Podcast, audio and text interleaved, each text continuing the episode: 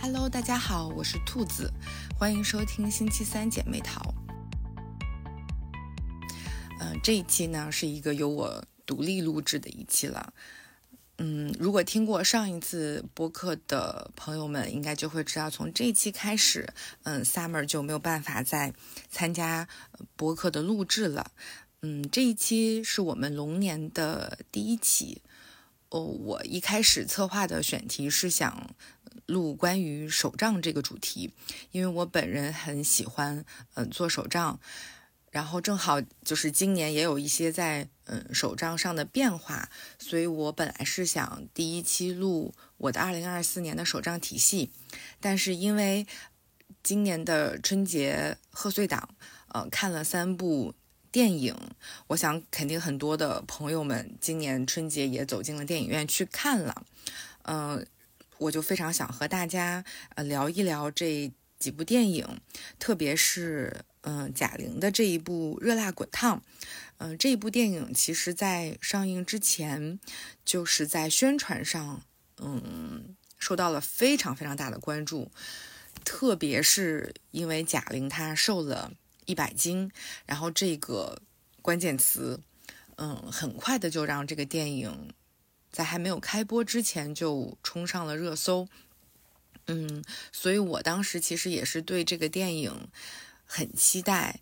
嗯，我第一个去看的电影就是这个《热辣滚烫》。嗯，然后我看了张艺谋导演的《第二十条》。嗯，第三部看的是韩寒的《飞驰人生二》。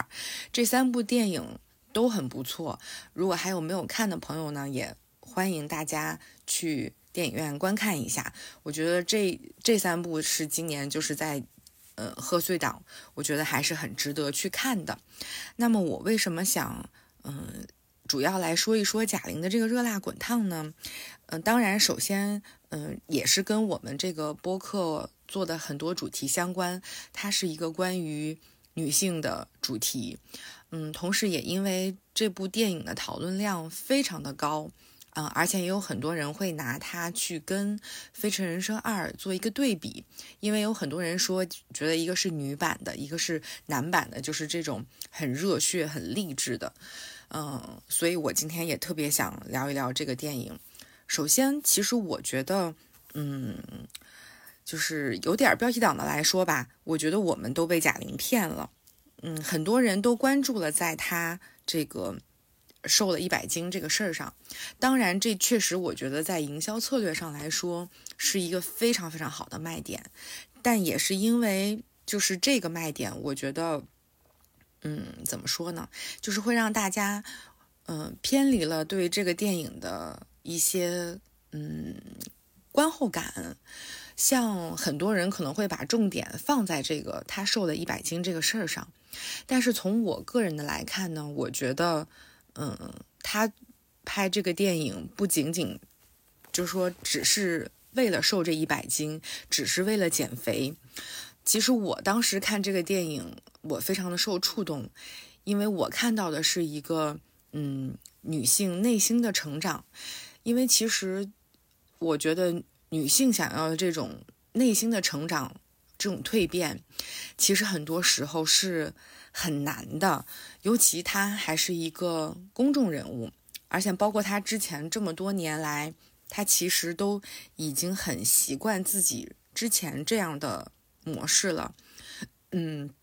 我觉得大家也都知道，就是我们会说啊，江山易改，本性难移。所以其实这种性格和自己内核的这种改变，我觉得是非常非常难的。像我们做播客的第一年，嗯、读了很多的书，其中其实有不少是心理学上面的书。嗯，你看过了之后，嗯，我自己也会有感觉，就是在嗯看完的这一段时间内，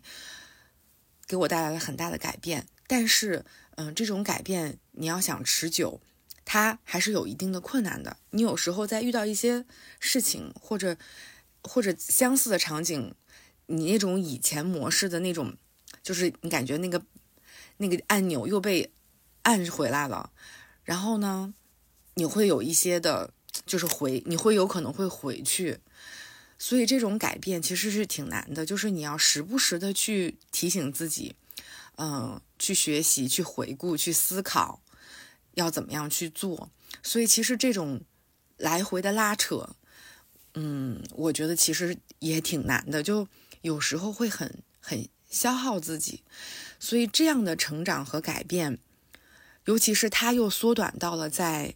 嗯不到一年之内，嗯，这种身体上的和内心上的变化，他要去适应。其实我觉得是一个非常非常大的挑战，嗯，所以我们不能拿，就是因为有很多人会说拿它去看完之后就，呃，我要怎么怎么样，怎么怎么样，还有很多人去立这个 flag，但其实，嗯，我们也都知道立 flag 很容易，但你真的要坚持去做到它，不是一件容易的事情，我们也。我觉得不要因为说他一下减了一百斤，然后拿它去套到我们自己的身上，每个人的情况都是不一样的，所以，嗯，我觉得我们不要直接的横向的去对比减肥的这个事情。我我还是很希望大家能更多的放到他，嗯，内心成长的这个事情上来看，尤其是他塑造了这个杜乐莹的，呃，这个女生。她的一个性格，嗯，其实我觉得这个对于我们普通人来说，可能有更多的一个参考意义。像，嗯，杜乐莹，其实大家也能很明显的感觉到，她是一个带有一些讨好性人格的女生。嗯，可能说讨好性人格，很多时候大家会觉得，嗯，她不是一个非常正面的词汇。那我们如果从正面角度来说呢，其实杜乐莹是一个。就是很会为别人去考虑的人，他比较会换位思考，能够站在对方的角度去想这个问题。其实这是一个很多人缺少的一个品质，就是换位思考。嗯，其实我觉得这在很多关系中都是一个很需要的品质，就是不仅仅只是在我们的这个社交范围内，其实你在亲子关系中，你在。两个人的亲密关系中，其实换位思考都很重要。像亲子关系，大人要学会站在孩子的角度去思考问题。这样呢，你可能在遇到问题题的时候，不会一上来就是先只是对孩子发脾气，你会去探究孩子为什么会有这样的呃行为出现。那他是为什么？就是在这样的过程中，嗯，你会达到一个平衡，包括孩子。我们也会说，希望他能也换位思考，站在父母的角度去想一想。那么在亲密关系中，其实也是一样的。呃，两个人走到一起，本身是各自独立的个体，而且可能前面的几十年各自的这个成长的环境呀，呃，思考问题的方式啊，你的行为啊，你的成长的环境带给你的改变都不一样。而且你原先你只用考虑你自己，你不需要去考虑别人。但是两个人一旦要建立家庭，为什么会有婚姻？它其实就是让双方都变成一个，呃，都处在一个就是要不断换位思考的这么一个状态下。否则的话，很难做到我们说的，比如说互相帮、互相包容、互相帮助、共同成长，其实都是这个样子的。所以我觉得，嗯，换位思考，懂得为他人考虑，不是一件坏事儿。但是，就是怎么去把握这个度。如果这个度把握好了，那非常 OK。我觉得很多情商高的人，其实他就是这一点做得很好。但是如果这个度有点过了，那就是会发生像乐莹身上的这样的情况，就是他很真心实意的对别人好。但是在别人看来，别人可能并没有珍惜他的这个好，甚至是认为这是他啊理所应当的，就是他就是应该这样的，他就应该对我好。所以，但这个对乐莹产生了很怎么说，就是很负面的一个影响，因为他觉得他真心实意的对别人好，却没有换来别人对他的好，反而还。受到了别人的这种奚落、嘲讽和不重视，所以其实，呃，我觉得他乐莹最后他完成的是什么？第一个是，他更懂得爱自己了，他没有那么的说，那么大比重的去完全在乎别人是怎么想，别人是怎么考虑的，他更多哦会考虑自己的心情，他会说啊看心情吧，就是他也也是委婉的拒绝了别人，但是他让自己也很舒服，把自己的想法摆在首位。这个其实，嗯，我觉得，就就我个人的经验来说，嗯，年轻的时候，我觉得大家可能多多少少都会，更多的会在意一些别人的看法。首先，因为想得到周围的人的认可，无论是呃在父母面前啊，在老师工作了之后，就是在职场，其实人都还是希望能够被。大家所接受、所认可的，那在这个时候，嗯，我觉得在年轻的时候多多少少会有，嗯，妥协的地方。我觉得这也很正常，嗯，因为年轻的时候，人嘛，我觉得还是多多少少要，嗯，吃吃一点亏，大概才能，嗯，把握好那个度和分寸，嗯，包括有的时候。你可能觉得同样的一个机会，你可能觉得别人更需要，然后你可能会让给对方，嗯，但是有时候也会遇到这种情况，有的人他可能会 感恩，但有的人他可能会觉得说，哦，你不要这个机会，这机会我本身我就是要，他就是要，然后你又让给了他，他就会觉得这个机会就是我自己的，嗯，他并不会去。就是他没有去站在你的角度去考虑这个问题，所以他不会对你有有感恩。嗯，我觉得遇到这样的情况的时候，我们就是不要自我怀疑。像乐莹，他也是，他他会自我怀疑，会认为自己不好，不是这个样子的。我觉得，呃，这个电影他想表达的一个基底就是，不要怀疑自己，不要自我怀疑，哪怕我就是很很胖。或者是怎么样，但我也不要怀疑我自己。这个我觉得是非常非常重要的，就很值得我们普通人去呃参考和借鉴。嗯，然后就是随着年龄的增长，我觉得过了三三十岁之后，就是我会开始更嗯怎么说呢？可能就是更洒脱的一些，我会更注重于我自己。内心的一个想法，就有些事情我确实是不想做，或者说我确实是不喜欢，那我其实可以表达出我的想法，但是怎么样去表达，嗯，能够让大家更舒服，这个呢，就又是我们需要去就是学习的，就是也就是说，我从第一个阶段已经跨到了第二个阶段，就是我呃可以很勇敢的去表达我的想法。去说不，但是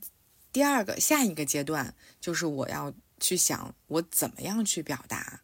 嗯，能够让大家更舒服，嗯，尤其是我其实是一个挺怕麻烦的人，那可能这样的话就是能减少一些不必要的麻烦，所以我觉得人生可能就是一个阶段又一个阶段的去跨过去，所以如果你也有。类似的这种困惑，我觉得也不用着急，但一定不要怀疑自己。然后呢，我觉得是，嗯，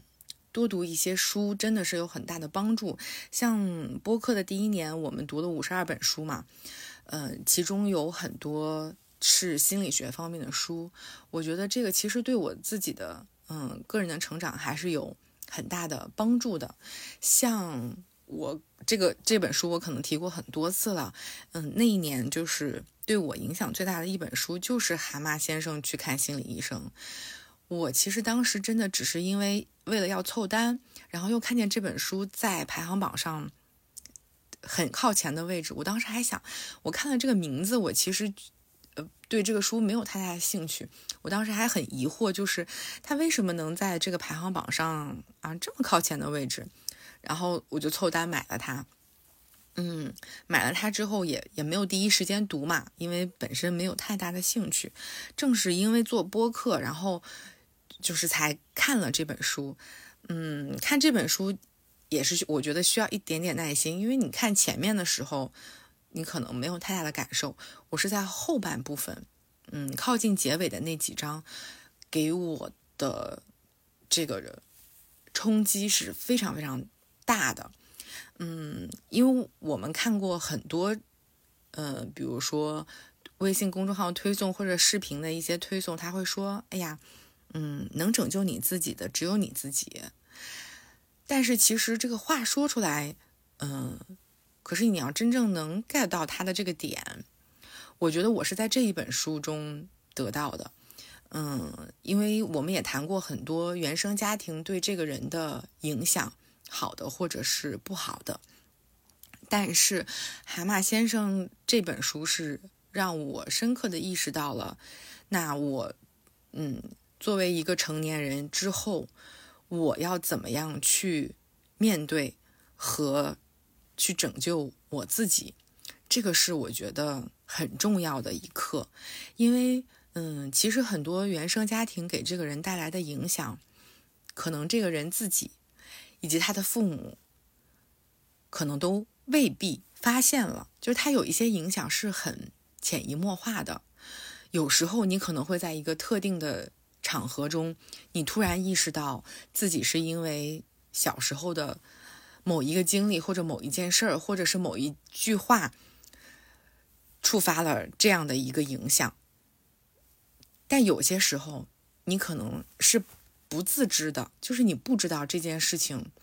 它给你这么多年以后带来了这样的影响，是第一种情况。第二种情况就是说，嗯，你可能发现了这个问题了，你知道它的根源在哪儿，但是你自己甚至你的父母可能也没有能力去帮助你解决这个问题。所以在这样的时刻，你自己发现了这个问题。但是怎么让你自己走出来？这个时候，真的就只能靠自己。但这个这个点真的很玄妙，因为，嗯，我自己也是也是会意识到，就是自己会有一些一些问题，也知道根源在哪儿。有很多时候就是也想要尝试去，呃，改变，但其实真的这种这种改变很难，你很很容易过一段时间，然后你又你又抽回去了。所以，就是这一本书当时给我看的，我就是很震撼，就是觉得我作为一个成年人了，那我应该不是说应该，就是我肯定是有办法，我可以让我自己从这个过去当中走出来。我觉得这一点其实是非常非常重要的，就是像我刚才说的，你不要去自我怀疑，你要给自己的是这种很很正面的信息。我肯定可以，而且你一定可以做到，一定要抱有这样的信心和想法。所以我当时一下看完后面那几章的时候，呀，我瞬间就是有一种想通了的感觉。就是之前可能很多是会有，嗯，对于过去的纠结，就是你会陷在过去当中。我觉得人有的时候还是挺容易陷在过去的这种当中，所以我们会有。后悔，会有遗憾，就是会有不甘心。其实很多是因为我们现在过去当中，但是因为看了这本书，嗯，给我很大的这种激励，就是我不会再让自己沉溺在这个过去当中，我要向前看。这种话其实自己也说，以前也说过很多遍，但是确实是因为，嗯，看了这本书之后，就是我。我非常坚定，就是我要向前看，我不会再去，就是过多的去计较在以前的，嗯，过去的这些岁月当中我的一些得失，嗯，就是这样想通，打开了自己了之后，你会感觉有一有一些事情是迎刃而解的，还有一些事情是你每当遇到这种情况再再出来的时候。你自己会知道你自己要去做什么，要要把自己拉回来，就不陷在过去，然后再接下来的下一步，我们再去找解决方案，因为会肯定还是有一些嗯更难的地方是需要我们去嗯思考的、去反思的、去想这个解决方案。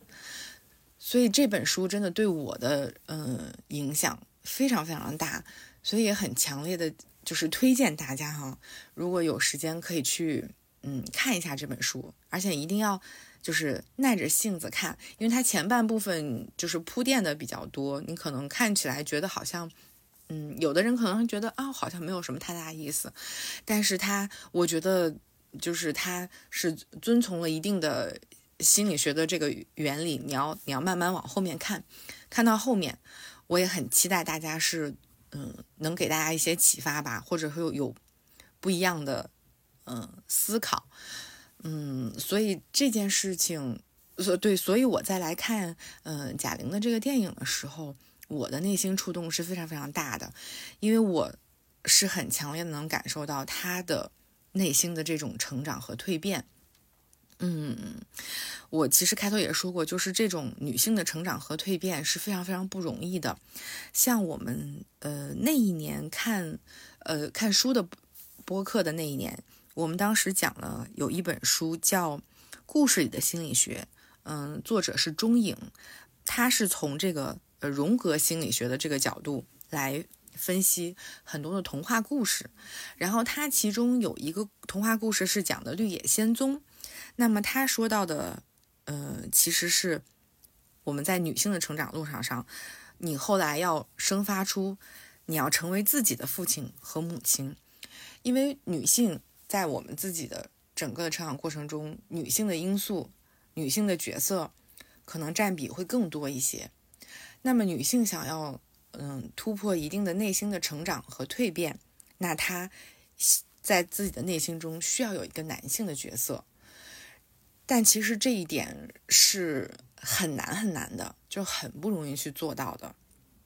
嗯，但是我觉得在贾玲的这部电影当中，我其实是看到了她的这个蜕变的过程，所以我其实知道她有多难，这也是我为什么会就是很震撼，因为他要在这么短的时间内做到这件事情，其实是就是怎么说，刚开始一定是非常非常痛苦的，就包括我们最后电影结束看到他左边放他整个。这个减重的日记，我们看到的是他减重的日记，是他表面上身体的变化，但其实他内心的变化没有在这个部分展现出来。但其实这一部分才是更重要的，就是对于他来说是更难的部分。所以我觉得他非常非常的厉害，真的很不容易。嗯。要能做到这样的改变，尤其是他要在这么短的时间内，而且他又是一个公众人物，就是他所要受到的这种来自大众的审阅，是要比我们普通人多得多。尤其是大家就这段时间已经看到了各种嗯，对于这部电影和他本人的评价，如果换换做到我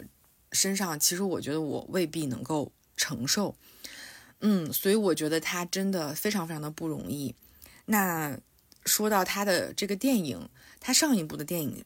嗯，《你好，李焕英》是就是写给他妈妈的，他其实是在讲的是这种嗯亲子关系。那这一部电影他是写给他自己的，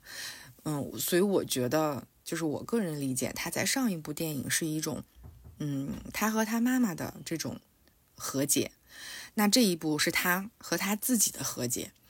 我觉得能做到这两步，其实是非常非常不容易的。嗯，我们之前有聊过吗？这种原生家庭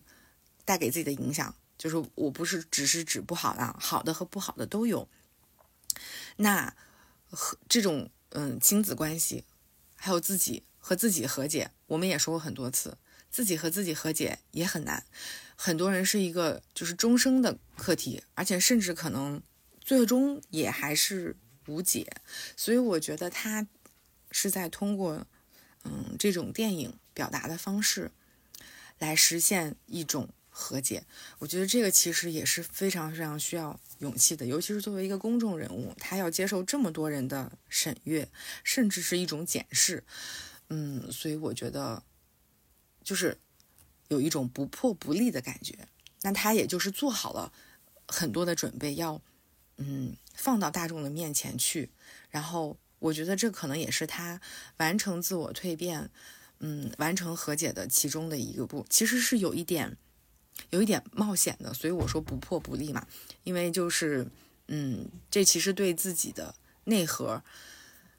要要求更稳，嗯。那第一部电影的时候，像我其实很喜欢他这一次接受采访，他有因为主持人有问到他说是不是这部电影有弥补了上一部电影的一些遗憾，他说没有遗憾。嗯，我上一部电影虽然很青涩，但那就是当时我的状态，我在当时已经竭尽全力去做了。哎呀，我当时听到这个话，我就真的非常的。欣赏他，所以他在做这一部电影的时候，我我觉得他为什么能做到呢？就是因为他有这样的一个很坚实的内核，就是他没有去自我怀疑，嗯，包括对于过去的自己和现在的自己，他说都很好，我都很喜欢。这个就是我觉得大家是需要的，就是要能接受自己的这种。嗯，无论是别人觉得你好还是不好的状态，但是你自己要能首先接受自己，所以我觉得他这一点做的真的很厉害。我觉得我们在这些让普通人身上也是，就是我过去的自己虽然有可能有一些瑕疵，但那就是我当时的我，也是我自己。这一点我觉得真的很重要。嗯。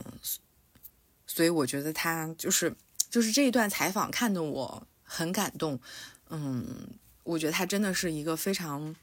内心强大的人，嗯，所以他其原来在他那样的状态下，他也可以做得非常的好。那当时他作为一个喜剧人很成功，大家都很喜欢他。那现在他嗯以一个全新的状态出现在大家的面前。他一样可以做的很好，嗯，所以我也是非常希望大家能从这个电影当中，嗯，吸取到的是很多，嗯，对于自己内核的坚定的这么一个信息和力量，而不是仅仅只把嗯关注度放在他减了多少斤这件事情上，嗯，因为其实减肥这个事情，我觉得。其实大家都知道要怎么样去做，像很简单的那种说啊，我们就是管住嘴，迈开腿。其实这个是，这个道理大家其实都是懂的，但是怎么样把它坚持下去，这个事情其实是很难的。很多人开头其实都能够做到，但是你要把它坚持下去，嗯，变成你的一个个人的生活习惯，这件事情不是一件。容易的事情，嗯，所以我觉得我们不要就是仅仅只看到他嗯减肥的这一面，其实更多的我觉得还是应该把他嗯不能说应该吧，就是希望大家可以更多的能看到他内心蜕变的这一部分，然后我们从中能够吸取到一些什么样的力量，而不是仅仅说啊我看了他的这个电影之后。嗯，我也要去打拳击，我也要呃去健身，嗯，我也要怎么怎么怎么样，嗯，当然就是你可以这么去做，但是我觉得就是希望大家不仅仅只放在只关注在这个表面上吧，而更多的是去想，嗯，我自己要要怎么怎么去做。我觉得这个可能对大家来说，嗯，对我们普通人来说吧，就是更有借鉴意义，可以让自己，嗯，在生活、工作的方方面面可以走的，就是更远一些。嗯，那，呃，也有很多人会拿他的这个第一部电影出来，嗯，对比来说他的这个事情。其实，嗯。他的第一部电影我还是挺喜欢的，因为之前很多嗯描述女性的都是由男导演来指导，所以他其实还是一个站在男性的角度来看女生，嗯，但是你你好，李焕英是一个从女性导演的视角去讲述女生和女生之间关系的一个电影，我其实很喜欢，因为，嗯，我觉得女生们可能也能感觉到，就是我们很多时候会觉得，哎呀，女生和女生在一起玩是很很开心的，闺蜜之间的那种相处，就出去玩特别好。但是呢，可能在男生的视角来看，他是他是另外一个事情，嗯，但在第一部电影当中，就是，呃，这个小斐和他。他们俩当时那种姐妹相处的那一段我非常的喜欢，因为女生和女生在一起的时候，他就是这个样子的。所以我当时觉得呀，有一个嗯，从女性视角来看女生和女生之间的这种关系的，我觉得很开心，就是。我看的非常的享受，我们经常也会说，哎呀，还是还是跟姐妹一起出去玩开心，对吧？可能会说，哎呀，就是男朋友或者老公出去，可能未必他能 get 到我们女生中间的这种点，嗯，比如说要拍照啦，然后要要换衣服啊，然后要要怎么怎么怎么样，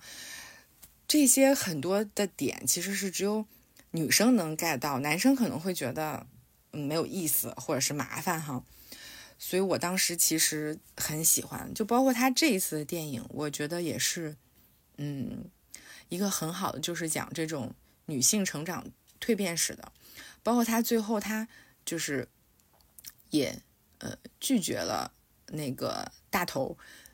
我觉得也是一个很不错，就是不是要把她当成一个大女主来看，其实不是说她拒绝了这个。呃，男人，而是说他能够去遵从他自己内心的想法，就是，嗯，我现在没有这个想法，所以我就说对你委婉的说不，而不是说，嗯，我要去拒绝你这个男人，就是他不是为了要做这种性别上的对立，而是就是他确确实实完成了一个自己内心的成长和蜕变，就包括他最后他他。不是为了说要打赢这个比赛，而是说他自己能够实现自我的成长和蜕变。我最终能够站在这个舞台上，站在拳击台上，能够打出我自己的这一拳。我能坚持下来，我能够打完它，就是我能够做到这件事情，而不是说我必须要赢得这个比赛的结果。他其实追求的，呃，不是一个结果，只是他自己完成了自己的这个蜕变。我能够做到这件事情，这个对于他来说更重要。这个对于杜乐莹来说，他就是赢了。所以我觉得，嗯，其实这一点也挺让人感动的。嗯，就是他不是说为了这个结果，为了拿到。冠军为了怎么怎么样？不是的，他他的这个赢就是说，我能够做到这件事情，我可以。我觉得这个点对我们普通人来借鉴来说也是非常有意义的。就是它其实是一个过程，不是一个结果，但它其实给你必然会带来一个好的结果。嗯，我。就觉得这个地方也是挺让人感动的，所以他他一开始他其实嗯不太愿意发朋友圈，他不想跟别人分享和交流，但到最后他发了一个朋友圈，他可以勇敢的去表达自己了，没有那么去在意别人的眼光呀，就是看的这个地方真的是让人觉得很。就是你会很欣慰，同时你又觉得，就是给自己也有一些力量。嗯，我觉得如果当你没有那么去在乎别人的眼光，可能你自己做很多的事情，你会更顺了，更更通透了。就是你已经没有什么，嗯，可去害怕的了。就是是一个非常非常勇敢的人。我觉得这个其实在当下也。是大家很很需要的，嗯，所以我觉得就是还是希望大家就是不要去关注，嗯，他的这个数字减了一百斤，嗯，我觉得很多就是减过肥，然后去过健身房锻炼的人，都会有，都会很跟他共情，因为我们首先会知道这个当中有多难，第二个就是我们会知道，嗯，完成了这样的一次身体上的变化之后，自己内心的变化是什么样的，所以我也会看到有很多的博主会出来分享自己当年是怎么瘦下来的。然后你们再结合着去看他现在的状态，肯定是和当时不一样的。就这种状态不仅仅是，嗯，外貌上的这种改变，更多的是他内心上的成长。正因为他有了这种内心上的成长，他后面外表上的成长会更好。嗯，当然肯定是会有反复的，就是也会有。这个其实就是我刚才说到的，这种改变其实很难，它有时候又会抽离回去，所以，嗯，也是我为什么说大家不要仅仅 focus 在它这个数字上，它减了多少斤这件事情上，而更多的是关注自己内心的这种成长和蜕变，因为只有，嗯，内心的这种成长蜕变起来了，你的很多表面上的东西它都会有所改变。所以这就是我们 上学的时候，我记得当时是学那个政治课，讲了这个内因和外因。其实当时可能是有一点点，嗯，就是机械的去背吧，就没有真正的理解它的意思。但是后来长大了之后，你会你会明白，嗯，内因和外因的这种变化，它这种它，所以就你再回去看政治课上讲的这些东西。哦，你就会发现它其实是非常非常有道理的，嗯，所以我也希望大家能够，嗯，通过看这一部电影，就是给自己带来，嗯，更多就是不一样的力量。好的，今天感觉唠叨了很多，第一次就是，呃，没有 Summer 在，然后自己一个人录，就自己啊对着一片空白在这儿讲。嗯，不知道就是出来的效果会怎么样哈。嗯，我也很希望，如果能听到这一期播客的朋友，可以来，嗯，和我一起分享你们的观后感，或者是你们自己的一些内心成长和蜕变改变的故事。嗯，我们一起共同的成长。嗯，那今天我们这一期的播客就先到这儿吧。嗯，我们下期再见，拜拜。